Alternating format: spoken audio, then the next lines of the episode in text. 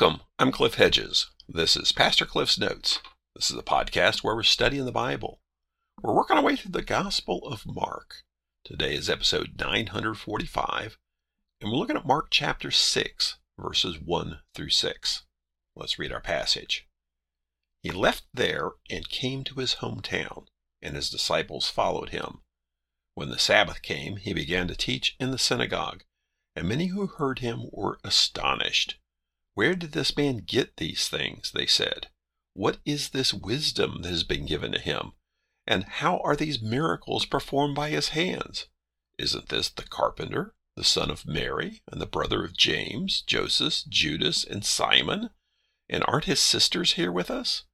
So they were offended by him. Jesus said to them, A prophet is not without honor, except in his hometown, among his relatives, and in his household. He was not able to do a miracle there, except that he laid his hands on a few sick people and healed them. And he was amazed at their unbelief. He was going around the villages teaching. This is the Gospel of Mark. Mark began his Gospel with Jesus traveling through Galilee, teaching and healing. Mark gave us some responses to Jesus, responses of amazement at the authority of his teaching, of his ability to heal and cast out demons, but also negative responses, primarily from the religious leaders. He wasn't doing things appropriately. He wasn't following the rules the way they thought he should be. Then he went through a series of parables, the parables teaching truth, veiling truth from those who are opposed to truth, causing those who weren't so sure about it to think about it before they made a decision. And for those who are open, willing to embrace the truth, the parables revealed truth. Then he had a series of miracles, calmed the storm, showed his authority over nature. He dealt with the demon possessed man on the east side of the lake, showed his authority in the spiritual realm, his authority over evil. He healed the woman who had been bleeding for 12 years, showed his authority over sickness. And then he raised the daughter of Jairus from the dead. It shows his authority over death. Now we're in chapter 6. We pick it up in chapter 6, verse 1. He left there and came to his hometown, and his disciples followed him. So he comes to his hometown, and obviously it's Nazareth. We've we've seen and will see references to Nazareth as Jesus' hometown. In Mark 1 9 said he left Nazareth to go get baptized. He was called Jesus of Nazareth chapter 1, verse 24, chapter 10, verse 47, chapter 16, verse 6. So he's identified publicly as Jesus of Nazareth. Then in 1467, he'll be called the Nazarene. So there's plenty of evidence that he is from Nazareth. So when Mark says he went to his hometown, he went to Nazareth. And his disciples followed them. This isn't a personal visit it seems that he's there as part of his ministry, traveling through Galilee, teaching and healing. Verse 2 When the Sabbath came, he began to teach in the synagogue, and many who heard him were astonished. We've seen this before. He arrives in a synagogue, and the synagogue ruler invites him to teach. So here he is in his home synagogue, and the people here are astonished. They, okay, they should be. But then what they say, where did this man get these things? They said. Now, question here is, where did all this come from? He's not a trained rabbi. He hasn't been trained by the rabbis. He hasn't have any credentials, yet all this teaching and these healings, where, where did this come from? And you got to wonder if maybe the scribes from Jerusalem are right. They're the ones that came and said, He is demon possessed. It's by the power of Satan that he does these things. Then they say, What is this wisdom that has been given to him? And how are these miracles performed by his hands?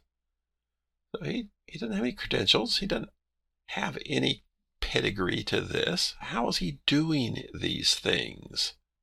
Verse 3 Isn't this the carpenter, the son of Mary, and the brother of James, Joseph, Judas, and Simon? Aren't his sisters here with us?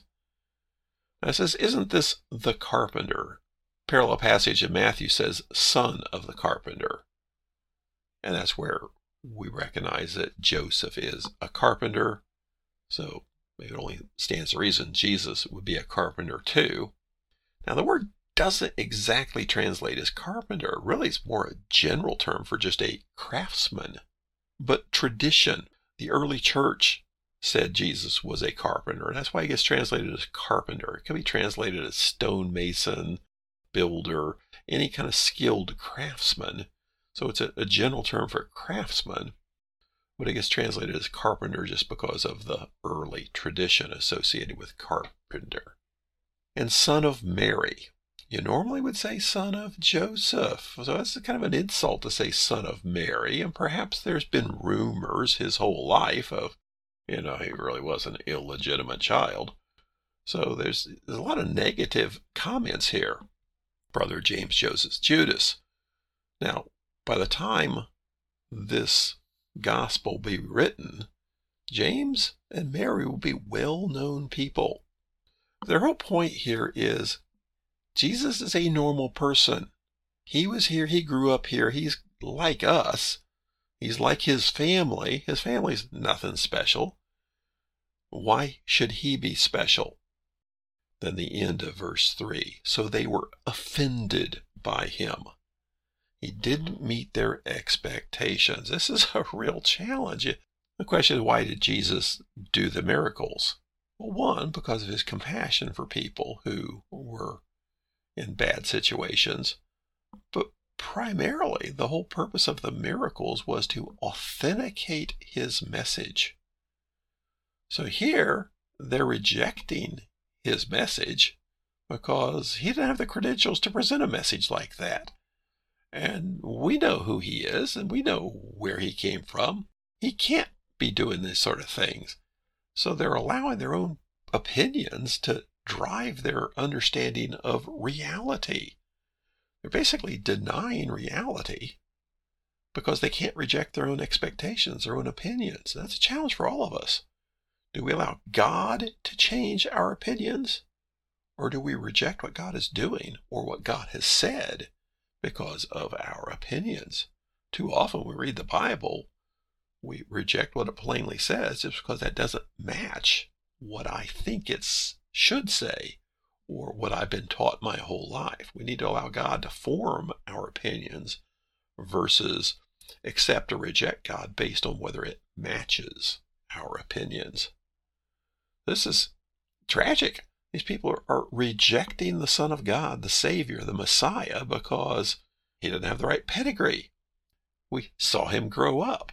He can't do this. Who's Jesus think he is? How dare he raise people from the dead? Verse 4 Jesus said to them, A prophet is not without honor except in his hometown, among his relatives, and in his household. This is a common proverb. This isn't biblical. This would have been known by and large. Penny saved, a penny earned kind of thing. It's uh, just a common proverb. Verse 5 He was not able to do a miracle there, except that he laid his hands on a few sick people and healed them. There's a couple ways to take this. He was not able to do a miracle there, meaning he lacked the ability to do a miracle. And I don't think that really fits. I think it's better to understand this as his actions were not appropriate for the circumstances. That's where I come by an encounter and say, well, I couldn't really say anything because that would have hurt some feelings. Now, could I have said, did I have the ability to say something? Absolutely. But the circumstances dictated that I not do it. And I think that's the way to understand this. It's not that he lacked the ability, but the circumstances dictated that he not do it. But he did heal a few people just out of compassion. Verse 6 And he was amazed at their unbelief. He was going around the villages teaching. This is how he was introduced to us. He traveled throughout Galilee teaching and healing. So he's continuing in this ministry. Notice he's amazed at their unbelief. I can see him walking out there saying, Wow, can you believe their inability to see plainly what's going on. We've seen this several places. The religious leaders, they reject what God is obviously doing in their face and saying, oh, that's, that's got to be demonic. Here, the people from Jesus' hometown, we know who Jesus is, therefore we cannot accept the obvious reality of what God is doing right here in front of us. Now, this is the last reference in Mark to Jesus teaching in synagogues. The synagogues have now become a place of rejection. So much of the teaching from now on will take place in homes and the rest of it in public places. So here we have the rejection in Nazareth, his hometown, fails to see what God has done. Thanks for joining me. Join me again next time as we continue working through Mark.